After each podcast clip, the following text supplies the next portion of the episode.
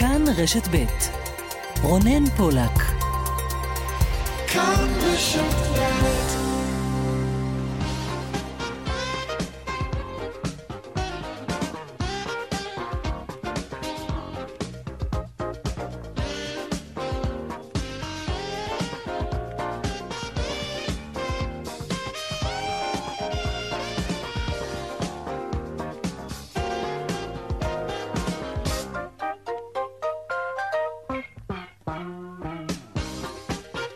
עכשיו ארבע ועוד חמש דקות וחצי, צבע הכסף, התוכנית הכלכלית שלנו כאן ברשת ב', שלום לכם ותודה שאתם איתנו. מפיקת התוכנית היום היא אורנה ברוכמן, טכנאי השידור הוא רמי פליקס, אני רונן פולק, המייל שלנו, אתם יודעים, כסף, כרוכית כאן.org.il, אנחנו מיד מתחילים.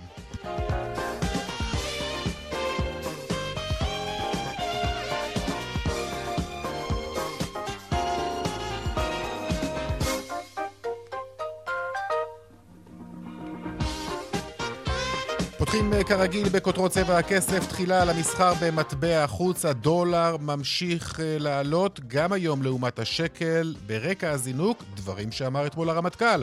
שלום דנה ירקצי, כתבתנו לענייני כלכלה. שלום רונן, נכון, אה, שער הדולר מזנק ומגיע היום לרמה של 3 שקלים ו-73 אגורות.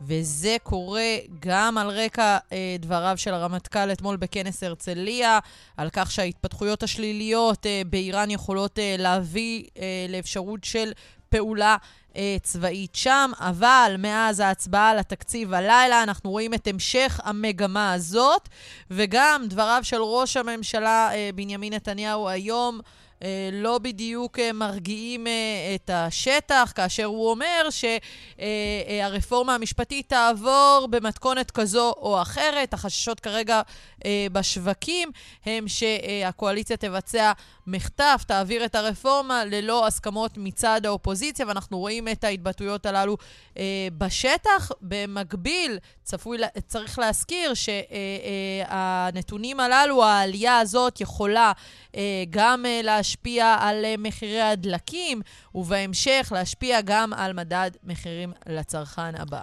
תודה, דנה. אנחנו ניפגש עוד מעט גם uh, לגבי uh, המערכת הבנקאית. Uh, הרווח הנקי של uh, מערכת הבנקאות בישראל הוא גדל אשתקד ב-30 אחוזים והסתכם ב-24 מיליארד שקלים, כך עולה מדוח של המפקח על הבנקים בבנק ישראל. ההכנסות של הבנקים מריבית הסתכמו, שימו לב, ב-72 מיליארד שקלים.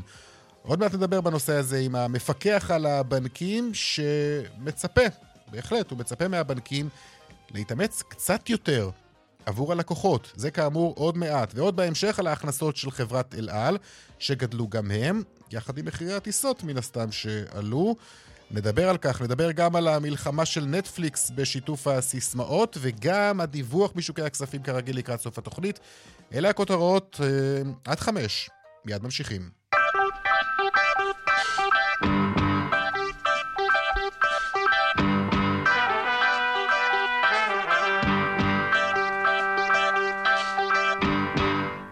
פותחים ברווחי הבנקים ובדוח אה, היציבות הבנקאית שפרסם היום הפיקוח על הבנקים, וכמה לא מפתיע. מהדוח עולה שהבנקים מרוויחים אה, לא מעט, מה זה לא מעט? הרבה מאוד מהריביות שלנו, אבל לנו הם נותנים הרבה פחות כשמדובר בפקדונות שלנו. שלום דנה ירקצי, כתבתנו לענייני כלכלה, שוב שלום דנה. שלום. נכון, אה, אז uh, הרווח הנקי של סך uh, מערכת הבנקאות לשנת 2022 מסתכם בכ-24 מיליארד שקלים. מדובר בגידול של 30 אחוזים בהשוואה לשנת 2020. אבל אם זה לא מספיק, אז הכנסות הריבית נטו עלו בשנת 2022 בכ-50 מיליארד שקלים. זה אומר שההכנסות מריבית של הבנקים אה, אה, הגיעו ל-72 מיליארד שקלים, אבל אם אתה רוצה לבדוק מה היו ההוצאות של הבנקים mm-hmm. במה, אה, אה, בכל הקשור לריבית, כלומר הריבית אה, על הפקדונות, אז פה כבר מדובר על מספר הרבה יותר קטן, 22 מיליארד שקלים, כאשר מנקים את ה... 72, שק... 72 מיליארד שקלים, פחות ה-22 מיליארד שקלים, מגיעים לנטו הכנסות של 50 מיליארד שקלים. ואם בודקים מה הפער בין... אה, אה, שיעור הריבית שהבנקים אה, נותנים אה, על, אה, לאשראי ומפחית בין בין שיעור הפער שנותנים mm-hmm. אה, אה, על הפקדונות, אז רואים שהפער למעשה לא הצטמצם למרות הביקורת uh, הציבורית. הפער הזה עמד בשנת 2021 על של, uh, 3 אחוזים uh, ושתי עשיריות, ואנחנו רואים שבשנת 2022 הוא אפילו עלה והגיע ל-3.24. אלו הנתונים. עולה גם עוד נתון מעניין כן. שמציג שיתרת העו"ש אה, אה, יתרות העו"ש של הציבור הישראלי בכל הבנקים מגיע לכחצי מיליארד שקלים. עליהם אה, הציבור הישראלי לא מקבל ריבית. בוא, בואי נסביר את זה. זאת אומרת, זה ההפך מהמינוס, מה שנקרא הפלוס שיש לנו, ויש, את אומרת, 500 מיליארד... שקל... 500 שקל... מיליון שקלים. אפשר להגיד, אפשר, כן, אפשר להגיד חצי, סליחה, 500 מיליארד שקלים. כן, 500 מיליארד שקלים שנמצאים uh, בעובר ושב, והבנקים, את יודעת מה, לא- גם אם לא נותנים ריבית, במקרה כזה, אני חושב שגם בפיקוח על הבנקים מצפים, ואנחנו מיד נשמע את המפקח על הבנקים בנושא הזה, אה, שהבנקים יעשו כל מאמץ כדי לבוא ולפחות להפנות אותנו לאפיקים אחרים שכן יניבו לנו ריבית מסוימת בפקדונות או בכל צורה אחרת. או שאולי לא הגיע מספיק. הזמן שבאמת תהיה גם ריבית על העו"ש. אה, לגמרי, נכון. אם הגענו לפלוס, אה, בואו תנו לנו על זה משהו. משהו נכון. קטן, תנו. נכון. דנה ירקצי, תודה רבה לך. תודה. אה, ושלום לך, המפקח על הבנקים, יאיר אבידן, שלום. שלום וברכה. קראת את הדוחות הכספיים של הבנקים בימים האחרונים? אני קורא את הדוחות הכספיים כעניין שבשגרה. Mm, לא, כי בימים האחרונים פורסמו הדוחות. נכון, uh... כל רבעון אני קורא וגם בשנתי, כן. תראה, ראית שם מן הסתם, הם מציגים רווחי שיא, חלק ניכר מהרווחים מקורו בהעלאות הריבית. אני מניח גם שאתה שומע את הקולות של הציבור, אלו שלא נרדמים בלילה בגלל החזרי ההלוואות והמשכנתאות שטפחו, ובמקביל אתה רואה גם את הרווחים של הבנקים, את מה שמכונה החגיגות של הבנקים. כמפקח על המערכת הבנקאית בישראל, מה אתה חושב על הסיטואציה הזאת? אז אני אגיד לך ככה, אחד, בהחלט הרווחיות היא גבוהה. הרווחיות היא גבוהה, מה שנקרא, בשפה פשוטה או לא כך פשוטה, יותר ממה שהפיצוי על הסיכון. ובהחלט יש אה, מקום אה, פעם אחת גם אה, להמשיך ולגלגל את ה, מה שנקרא את הריביות, את עליית הריבית של בנק ישראל לטובת הפקדונות. ובצד השני, בהחלט יש לבוא ולהסתכל גם על הלווים בצד האשראי, ומי שראה בימים האחרונים חלק מהבנקים יצאו באיזשהם הצעות לעקר חלק מה, מהגידול. וכדי כן לבוא ולהקל על, על, על, על חלק מנוטלי ההלוואות שאכן אה, מאוד מאוד מתקשים. מצד שני, כן חשוב לבוא ולהגיד, mm-hmm. ושאלת אותי בפתיח אם קראתי את הדוחות, אז קראתי אותם בעיון רב, לבוא ולהגיד שחלק מאותה רווחיות, היא, אני לא רוצה להגיד שהיא רווחיות חד פעמית, אבל היא רווחיות אה, קצרת טווח. כלומר, חלקה בהחלט לא תהיה אה, לאורך זמן. אני יכול להסביר את זה, אני לא בטוח שכל המאזינים אה, אה, מעוניינים בזה, אבל אני אומר, ה-20% תשואה להון אה, של היום היא יותר גבוהה ממה שצפוי להיות במצב טבע, של, במצב טבע קבוע, בטווח של כמה חודשים, בין היתר, ככל שהאינפלציה תרד, הרווחיות תרד.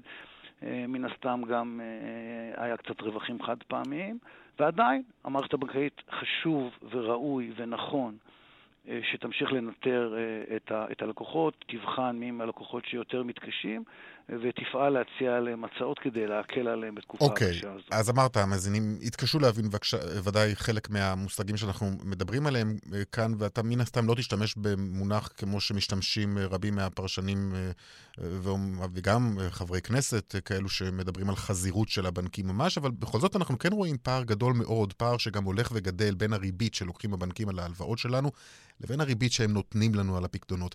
אתה חושב שאולי הם יכולים להתאמץ קצת יותר עבורנו?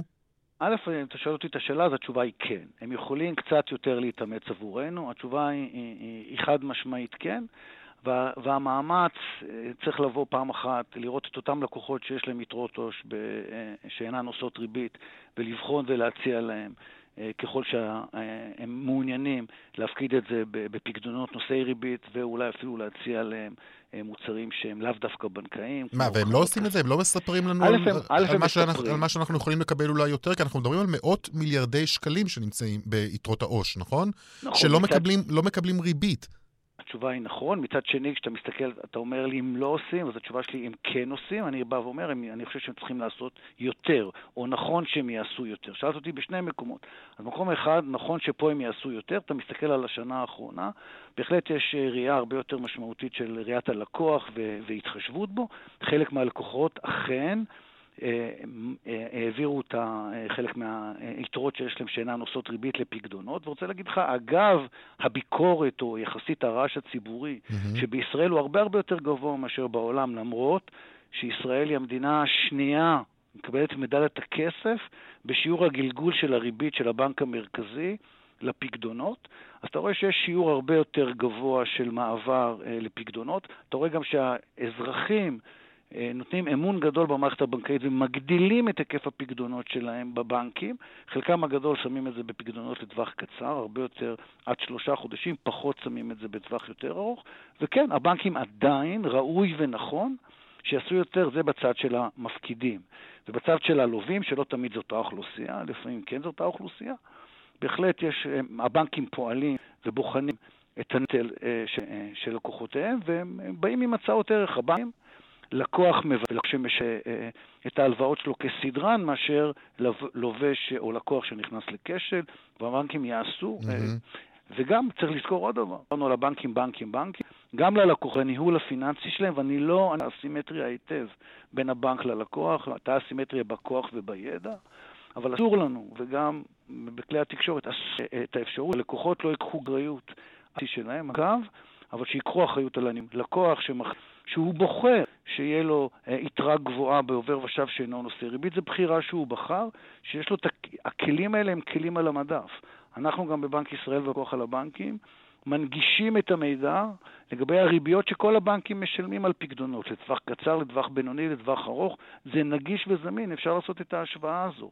גם בשוליים של החיים, חשוב מאוד שהאזרחים יקחו כן. אחריות, אוקיי, כמו שהם אחריות בנושאים אחרים. אחריות צרכנית גם בנושאים הפיננסיים מול הבנק. אני, תגיד, אני חושב שזה נכון. מה, מה אתם אבל עושים בנושא הזה? העובדה שאתה, אתה יודע, אתה מטיל את האחריות גם על הצרכנים, גם על הבנקים שיכולים להתאמץ קצת יותר עבור... מה אתם יכולים לעשות אנחנו, אנחנו כמערכת שמפקחת על הבנקים? ואני תוהה גם, למי אתם דואגים יותר? לבנקים או לצרכנים? אנחנו דואגים בראש ובראשונה לאזרחי מדינת ישראל. בראש ובראשונה לאזרחי מדינת ישראל. משם אנחנו באים. רק הלקוח הוא שמעניין אותנו. אבל זה מתכתב, זה לא או, זה גם. כי מערכת בנקאית שהיא יציבה, היא נותנת אה, ביטחון אה, לאזרחים ולצרכנים. זה לא, זה לא או-או. זה וגם. קורונה, שהמערכת הבנקית, האתגר mm-hmm. של הפנדמיה. אני שואל אותך, אבל מה אתם יכולים לעשות? אז אנחנו, מה אנחנו עושים? אחד, אנחנו עושים, פועלים ככל שאנחנו יכולים להעביר את הכוח ללקוח. הנושא של הדשבורד שמפרט את כל הריביות, זה לתת ללקוח את היכולת הזאת. אני מדבר על רפורמה... סנקציות מבנקים, אפשרות לחייב אותם. רגע, אז אתה, אתה שואל מה אני עושה, כן. אתה שואל את התוכן, אנחנו עשינו את העבר בקליק, נתן לי ללקוח שיכול לעבור מבנק הרבה בקלות. רפורמה עדה במשכנתאות, mm-hmm. שנותנת לה היום, זה, זה ההתחייבות הגדולה במשק הפסג, זאת היכולת לקבל אה, אה, מוצר אה, נגיש, פשוט וברור, שהוא יכול להשוות בין הצעות של בנקים ולבוא ולבחור אה, את, ההצעה המיטבית. אנחנו לא קובעים למערכת הבנקאית איזה ריבית לשלם ללקוחות. אנחנו כן פועלים להגינות של מערכי השירות, לתת את המוצר, והוצאנו עכשיו הוראה חדשה, שהיא הוראה מהחדשנות בעולם. כדי לתת שירות מיטבי בכל מגע, שירות מיטבי, mm-hmm. הוא בא ואומר להתאים לך את המוצר, והוא לאו דווקא המחיר. המחיר הוא פרמטר אחד במוצר. יש, יש את השירות, יש את ההתאמה שלו, למכור סתם באופן מטאפורי כמובן, משקפיים הכי זולות אה, אה, אה, אה, אה, לעיוור או למישהו שלא זקוק למשקפיים, זה לא אה, בנקאות מיטבית. אוקיי. צריך להתאים את המוצר mm-hmm. ליכולות ולצרכים, ובאותו מגע, בין אם זה אינטרנטי, בין אם זה אפליקטיבי או בין אם זה פיזי. אומר היום ראש הממשלה נתניהו אחרי אישור התקציב, הרפורמה המשפטית תחזור לסדר היום. זה משהו שמטריד אתכם, עשוי להשפיע אולי בהיבט הכלכלי?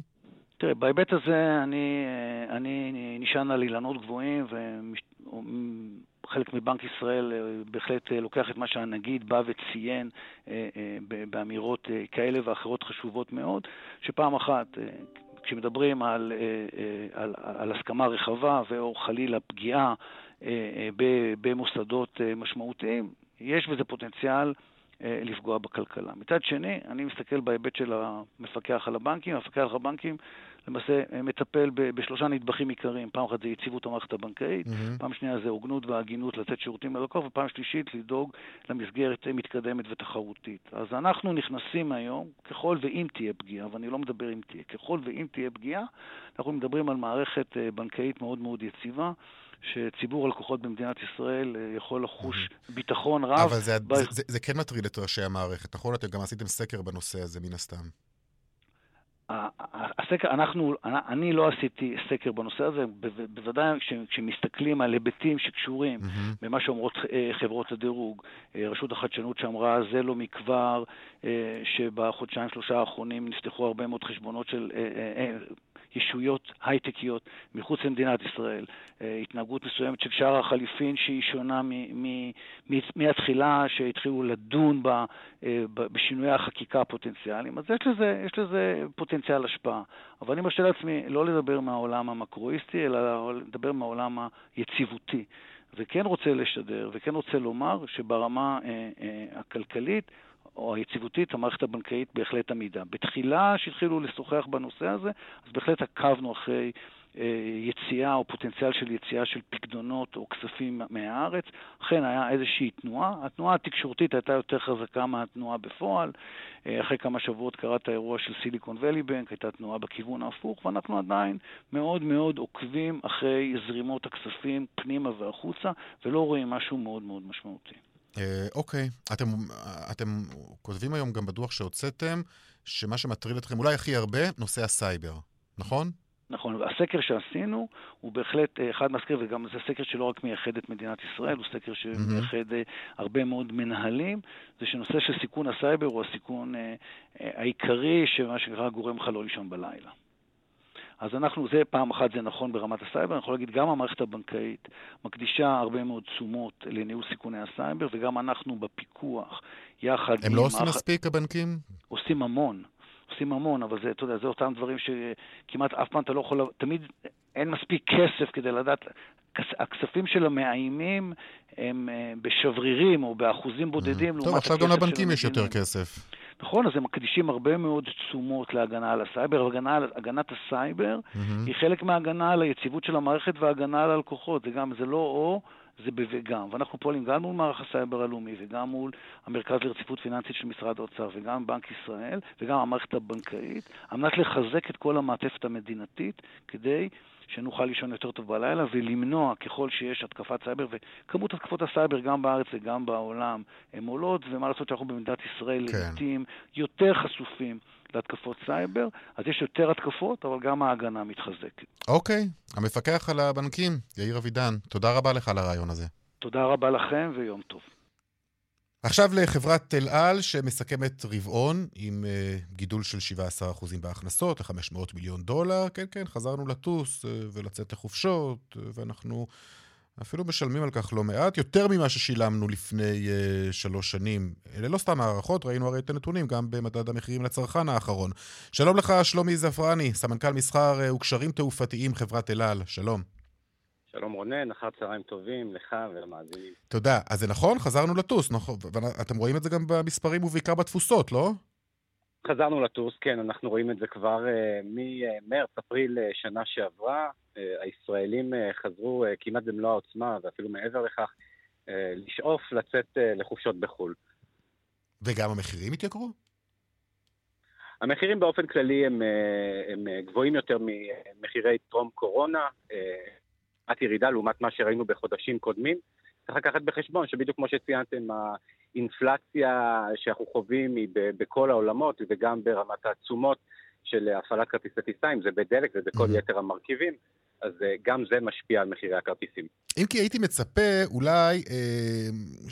לפחות, אתה יודע, אני חושב שאנשים מוצאים בטיסות או בחופשות כמשהו שאפשר להגדיר אותו מותרות, לא? כי, לפי מה שאתם מספרים לנו, אה, המספרים, המחירים, היוצאים לחו"ל, מה, יוקר המחיה, המצב הכלכלי, לא, הוא לא משפיע על הזמנת חופשות?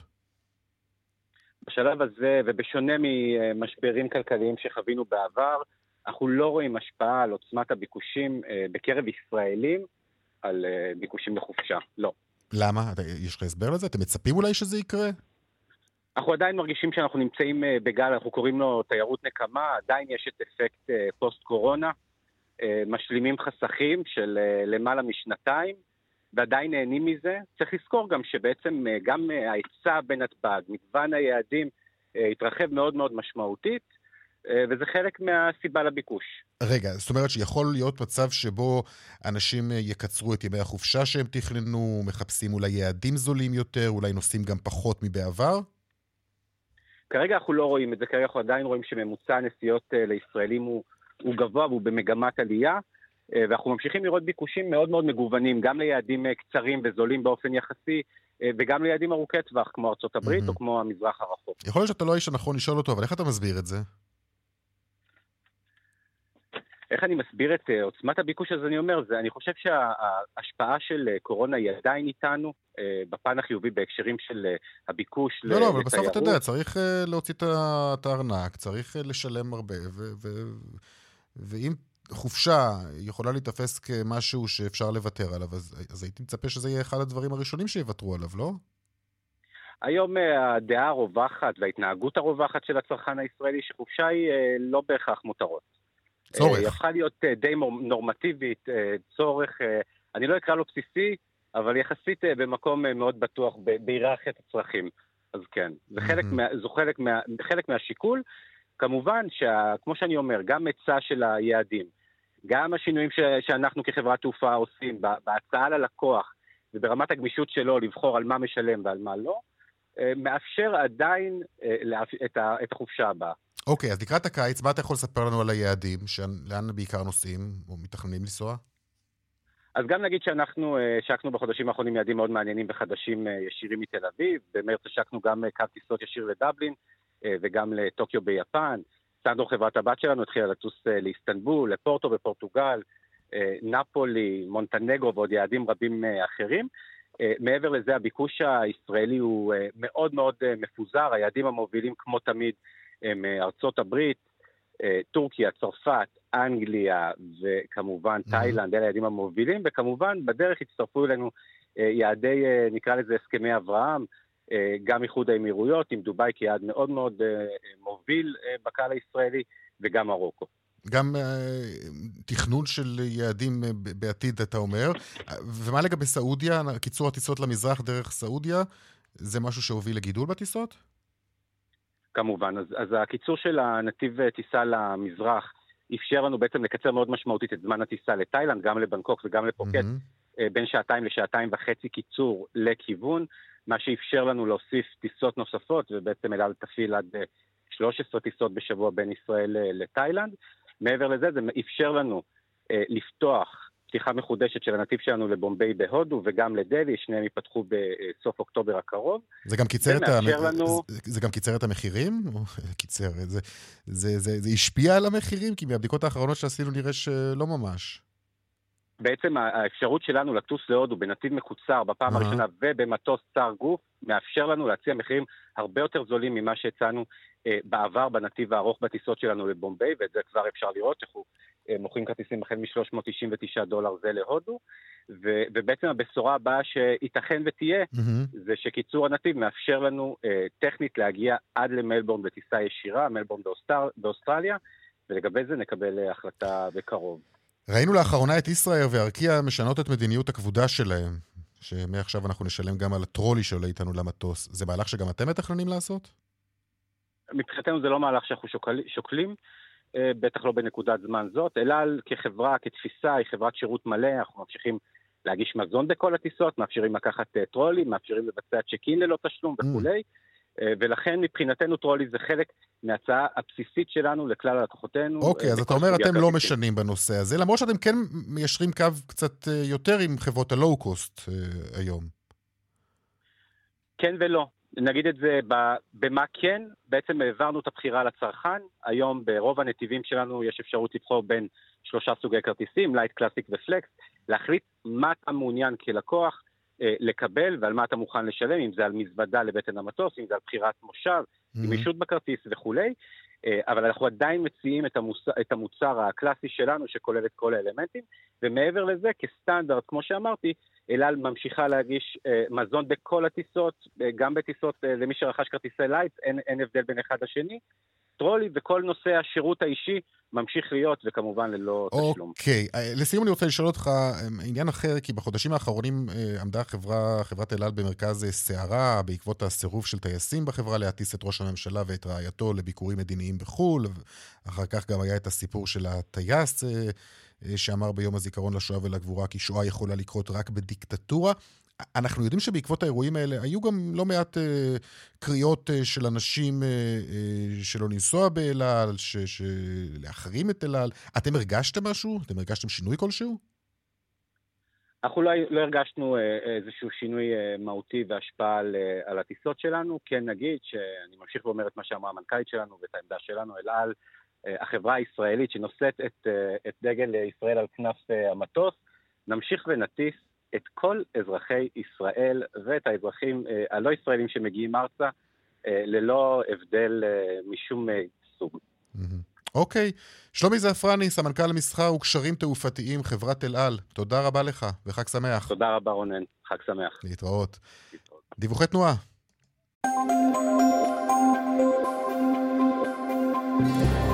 בדרך החוף צפון העמוס מיקום עד נתניה, באיילון צפון העמוס ממחלף חולון עד קרן קיימת, אה, ודרומה ממחלף רוקח עד לגוארדיה, דרך תל אביב, אשדוד עמוסה ממחלף השבעה עד ראשון לציון. דיווחים נוספים בכוכבית 9550 אה, ובאתר שלנו.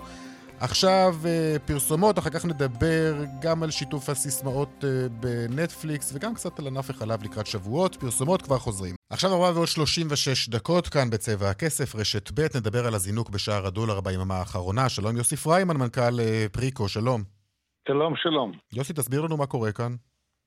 אנחנו למעשה רואים חיבור של כמה וקטורים שחברו יחד. מצד אחד אנחנו אה, שומעים את מה שאומר הרמטכ"ל וגורמים במערכת הביטחון לגבי עימות אפשרי מול איראן, מה שמכניס את השוק ללחץ לאפשרות שאולי הולך לקרות משהו שאנחנו לא יודעים עליו. מצד שני אנחנו שומרים על אה, דיבורים על זה שיש איזה כשל או איזה משבר בשיחות בבית הנשיא. שני הדברים האלה יחד מגבירים את אי-הוודאות, ובתקופה של אי-ודאות, במיוחד המשקיעים הזרים, חוששים וקונים מטח. Mm-hmm. עכשיו, בתנאים רגילים, כשקונים הרבה דולרים, יש לנו מוכרים שבאים ומאזנים את זה. אבל מה נעשה שאנחנו בתקופה של אה, רפורמה, מהפך, כל אחד איך רגע, אבל היה לנו גם אישור תקציב הלילה. אבל התקציב הוא פקטור הרבה יותר uh, קטן, יותר משמעותי בראייה קדימה, כי השוק מסתכל בדרך כלל קודם כל במה הציפיות, מה הולך לקרות, אבל חוץ מזה מה שקורה בשטח. והשטח כרגע הוא שטח של קוני דולרים, ובדיוק כמו שבשוק העגבניות שיש לנו יותר קונים ממוכרים, המחירים עולים, אותו דבר קורה בדיוק בשוק המטח. Mm-hmm. אבל בתנאים נורמליים, כשהיה לנו הרבה מאוד זרים שהגיעו לארץ והשקיעו כאן בחברות ההייטק, אז היינו פוגשים הרבה מטח שמנצל את הפיחות הזה ובא מהר ומוכר ברמות הגבוהות, כמו שראינו את זה בעבר. כרגע, במצב הנוכחי שאנחנו רואים שיש פחות שחקנים זרים בשוק המקומי, ומאידך אנחנו רואים את שחקנים זרים שנכנסים ללחץ וחוששים ומעדיפים לצמצם את החשיפה שלהם לשקלים, אז אנחנו מקבלים למעשה ביקוש מאוד משמעותי מכל הגופים האלה שבדרך כלל היו מאזנים אחד את השני. נוסיף לזה עוד אלמנט אחד, אבל שהוא מאוד חשוב, אבל הוא הטייס האוטומטי שיש למוסדיים. כאשר יש לנו ירידות בבורסות בעולם, המוסדיים פועלים בשוק שלנו וקונים מטח.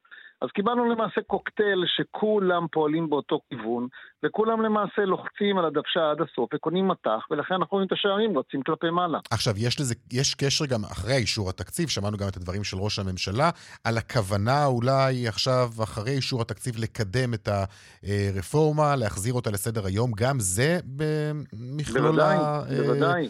סיבות... סיפור, סיפור הרפורמה אה, מכניס ללחץ מאוד גדול משקיעים זרים, בעיקר על רקע החשש ממדינות האחרות שהם ראו פגיעה בזכות הקניין הרוחני, ב-intellectual property, ב-IP שלהם. וזה נושא מאוד מאוד רגיש בעולם של, אה, במיוחד בתעשיית ההייטק.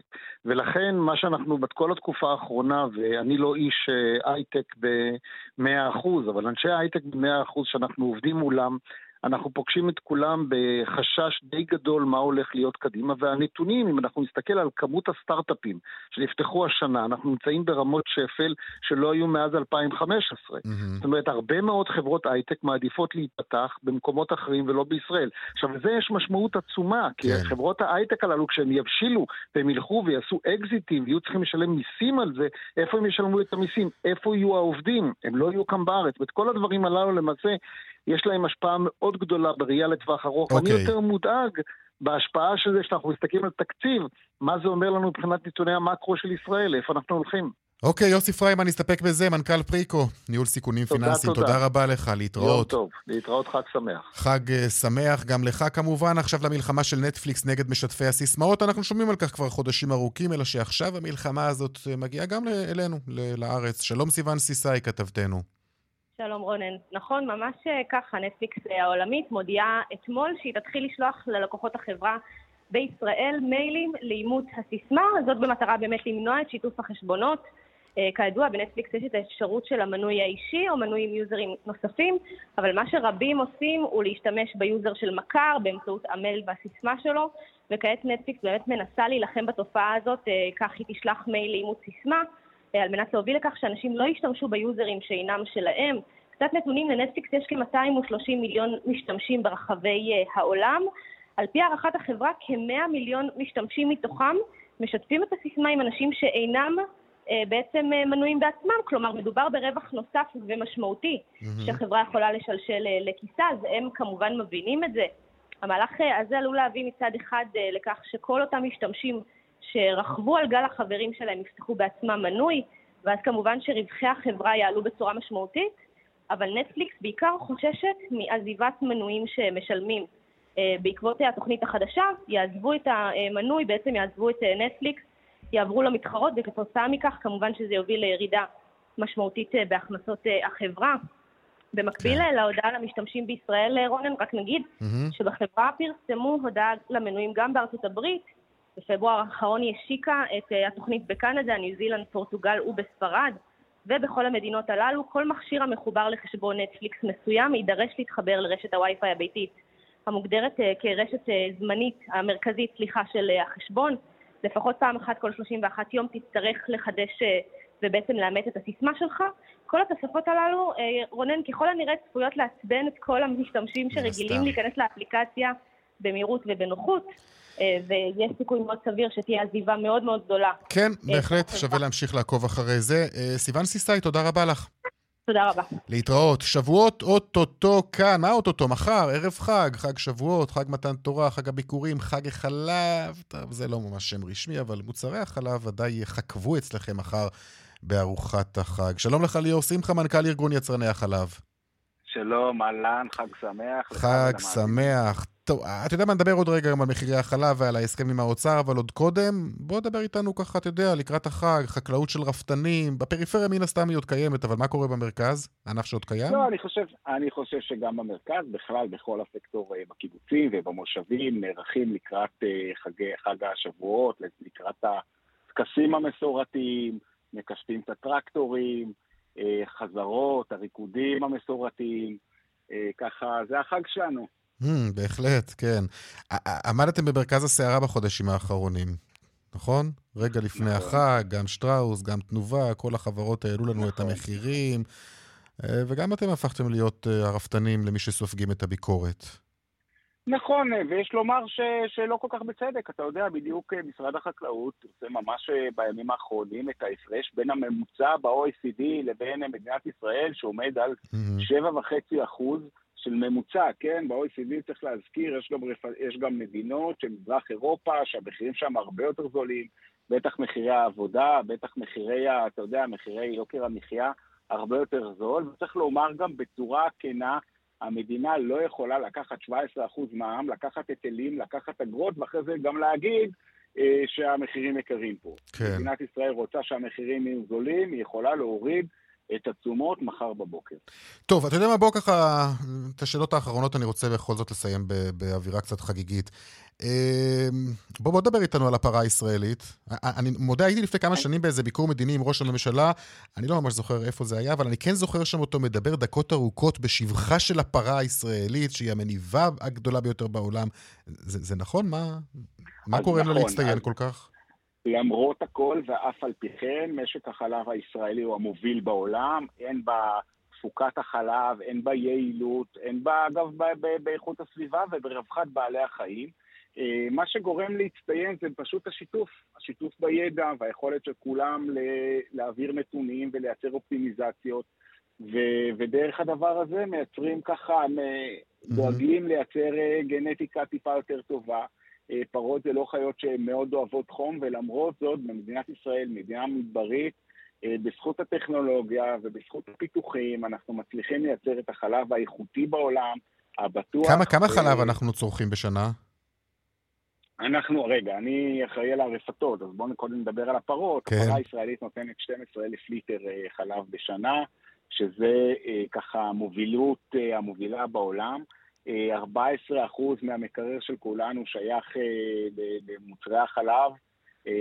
בכל, כמעט בכל דבר יש מוצר חלב, אם זה בגלידות וכמובן בגבינות. כן, כן, זה אנחנו יודעים מהמחירים שמתייקרים לנו, ותסלח לי שאני שוב חוזר כן. למחירים שמתייקרים, אבל הם כן... כן, אבל כן... אני רוצה להגיד מילה בכל זאת על המחירים, כי חשוב להגיד שבכל זאת מוצרי החלב נמצאים רחוק רחוק מהמדד. וכדי לבחון מחירים, אם מתייקרים או לא, צריך לבחון איפה המדד, ומה מוצרי החלב עשו ביחס למדד. אה, שהמדד עולה מאוד ומחירי החלב עולים בקצת, אז אתה יכול להבין שאין ברירה, המוצרים האלה צריכים לעלות, אבל עדיין הם לא מייקרים את, ה, לא מייקרים את הכל. וגם מילה על היבוא צריך לומר, כי בסופו של דבר, אני חושב שמוצרי החלב, שאנחנו מייצרים חלב, אנחנו מייצרים אותם לאורך כל הגבולות, לאורך, בפריפריה, בכל רחבי הארץ, mm-hmm. וכל ליטר חלב שמיוצר פה, זה ליטר חלב שהולך לרמת הגולן, לבקעת הירדן, לעוטף עזה, לערבה, ובאמת דואג לכל שרשרת הערך, כנ"ל לתעשייה, כנ"ל לחברות ההובלה, וכל ליטר חלב שמיובא מחו"ל הולך ישירות לכיס היבואן. אוקיי, ליאור שמחה, מנכ"ל ארגון יצרני החלב, תודה רבה לך וחג שבועות שמח. תודה וחג שמח לך ולמאזינים. תודה. מה קורה בכבישים? בדרך 6 צפון העומס תנועה ממחלף נשרים עד בן שמן וממחלף נחשונים עד חורשים בגלל תאונת דרכים, דרומה ממחלף נחשונים עד בן שמן. דיווחים נוספים תוכלו למצוא בכוכבית 9550 ובמוקד התנועה באתר כאן. עכשיו, פרסומות, אחר כך נדבר על הפסטה באיטליה. יש שם סיפור סביב המחירים, שם, אתם יודעים, אם הם יוותרו על פסטה, זה מאכל לאומי, זה לא פשוט, זה מסורת, מוסד. טוב, פרסומות כבר חוזרים. תשע דקות לפני uh, חמש, עכשיו למרד הפסטה, אבל בסגנון האיטלקי שלו, אלדנטה, באיטליה. שלום יואב זהבי, כתב חדשות החוץ. שלום רונן. ואם אני מבין נכון, יואב, אז מחירי הפסטה באיטליה עלו, ואפילו, מה זה עלו? שברו שיאים, והאיטלקים עשויים לוותר על המאכל הלאומי שלהם? כן, תשמע, יש שם איזושהי קריאה של אחד מאיגודי הצרכנים אה, באיטליה להפסיק פשוט אה, לרכוש פסטה בסופר, כי אחרת הם טוענים שהמחירים... אה, לא ירדו, זה מה שהצרכנים טוענים, ובאמת אה, יש צדק בדבריהם אה, בכל מה שנוגע לעליית המחירים, כי אם אנחנו מסתכלים על אה, למשל מה שקרה שם בחודש מרס האחרון, אז אה, מחיר הפסטה זינק ב-17.5% בממוצע בהשוואה למרס של השנה שעברה. אה, חודש אחר כך, באפריל 16.5%, לא מאוד רחוק מזה, גם כן בהשוואה לשנה שעברה. אה, זה הרבה, יש עליית מחירים כללית בכל העולם, אנחנו יודעים את זה, אבל העניין הוא שזה כפול. בממוצע מהעלייה השנתית באיטליה במדד המחירים לצרכן. כלומר, הפסטה זינקה אה, אה, הרבה יותר מרוב המוצרים אה, שהצרכן אה, אה, קונה באיטליה, שהצרכן האיטלקי קונה. אבל אה, אם תשאל את היצרנים, זה לא עניין של חזירות, אלא יש לכך סיבה מאוד מאוד ברורה. הנה, בוא תשמע מה, מה מסביר קריסטיאנו לורנצה, שהוא נשיא איגוד יצרני הפסטה. יש דבר כזה באיטליה, הנה. La pasta che vediamo oggi a scaffale è stata prodotta circa mediamente due o tre mesi fa, con un grano duro acquistato circa sei mesi fa a prezzi alle stelle, in un momento in cui anche i costi energetici facevano registrare momenti di massimo picco. אז הוא אומר, הפסטה שאנחנו רואים היום על המדף יוצרה לפני חודשיים עד שלושה חודשים בממוצע, והיא עשויה מחיטת דורם שנרכשה לפני כשישה חודשים במחירים מרקיעי שחקים, בזמן שמחירי האנרגיה הגיעו לשיאם. אנחנו זוכרים את משבר האנרגיה הגדול, שהיה mm-hmm. לפני uh, כחצי שנה באמת, uh, וכמובן גם את משבר החיטה, שהיה בתחילת הפלישה uh, לאוקראינה, אבל מאז חלה ירידה, גם במחירי האנרגיה, גם במחירי החיטה, והוא טוען שזו הסיבה, שפשוט ייצרו uh, את הפסטה בזמנו, ולכן רק עכשיו היא הגיעה למדף. השאלה האם uh, זה נכון, זה לפחות מה שטוענים באיגוד היצרנים, השאלה הגדולה יותר, האם מרד הצרכנים יצליח? זה לא הולך להיות כל כך פשוט, כי כפי שציינת בפתיח שלך, זה מוצר צריכה מאוד בסיסי באיטליה. האיטלקי הממוצע צורך 23 קילוגרמים של פסטה מדי שנה, וואו. שזה הכי הרבה בעולם. מן הסתם, כן. כן. Uh, טוב, נאחל להם בהצלחה, כמו שאומרים. כן, גם באיטליה קשה. יואב, תודה, יואב זהבי. תודה לך, רונן. עכשיו לדיווח משוקי הכספים. 200, take them.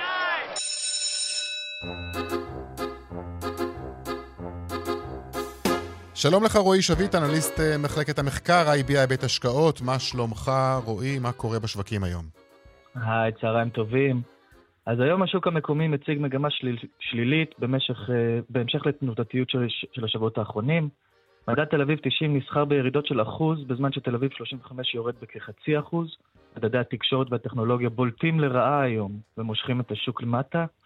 כרגע שני המדדים יורדים מעל אחוז. חשוב לציין שהמסחר עוד לא הסתיים, אך נכון לעכשיו מחזורי המסחר בשוק חזקים יותר מהממוצע בכ-40 אחוז. הרבה, הרבה תנועה היום. נעבור לאירופה שהמדד הדקס נסחר בירידות חדות של 2 אחוזים, בדומה לסטוקס 600, אה, ככל הנראה כתגובה למדד האינפלציה באנגליה שפורסם היום והציג אינפלציה של 8.7 אחוז. אה, בארצות הברית המסחר נפתח בירידות, mm-hmm. ה-S&P 500 והנאסדק יורדים בחצי אחוז, על רקע תקרת החוב שממשיך להוות סיכון מהותי עבור השווקים. היום, לאחר סגירת המסחר בארצות הברית, תפרסם ענקית השבבים NVIDIA את התוצאות הרבעוניות שלה, תוצאות שבהחלט יסקרנו את שוק הטכנולוגיה, בעיקר על רקע ההתפתחות בעולם ה-AI. אה, ואי אפשר בלי כמה מילים על המטח, אה, אז שער הדולר שקל עומד היום על 3.73, השקל ממשיך במגמת ההיחלשות שלו מול הדולר, בעיקר על רקע האירועים והדיונים הפוליטיים של הימים האחרונים. אוקיי, נסתפק בזה, תודה. אה, תודה רבה לך. רועי שביט, אנליסט אה, מחלקת המחקר של IBI בית השקעות. תודה רבה לך וחג שמח. זהו, אנחנו uh, סיימנו מהדורת יום רביעי, אחרונה לשבוע זה. הפיקה את התוכנית היום אורנה ברוכמן, טכנאי השידור הוא רמי פליקס, במוקד התנועה חגית אלחייני.